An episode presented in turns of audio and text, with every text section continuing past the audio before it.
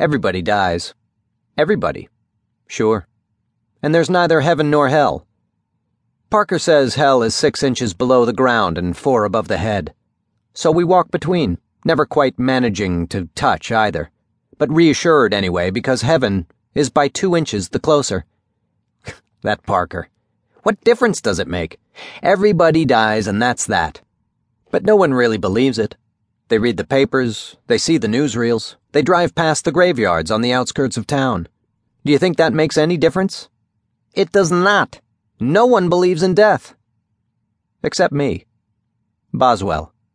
I believe in it. I believe in everything. My metaphysics is people, the living and the dead.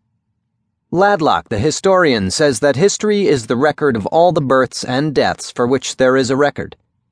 History is dates. John Burgoyne was born in 1722 and died in 1792. Louis XVI, 1754 to 1793. Do you suppose Louis knew of Burgoyne's death? Do you suppose he said, Ah, he's gone now, the old campaigner?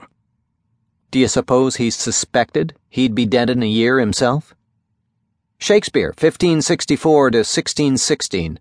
Caesar, 102 or 100 to 44 BC history. But do you notice how, as one goes back, the birthdays become less certain while the year of death is always absolute, fixed? Do you think that's an accident? Listen, death is realer than life.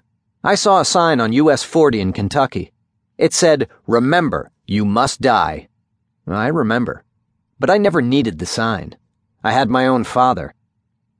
My father was a healthy man, content, vigorous, powerful, well. But when he died, he died of everything the cancer, the blindness, the swollen heart, the failed markets.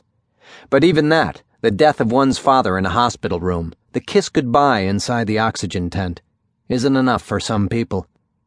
Even if they stretch a point and come to believe in the death of others, they refuse to believe in their own.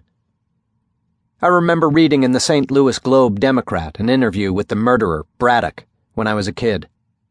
Braddock, waiting in the death house, told Edward Renfrew, the reporter, When they pull that switch, they'll be pulling it in the whole world. Nobody will outlive me. Nobody. The warden, the president, you, my girlfriends, nobody. Everybody dies when I die. He could believe in a fantastic short circuit that would end the world, but not in his own mortality.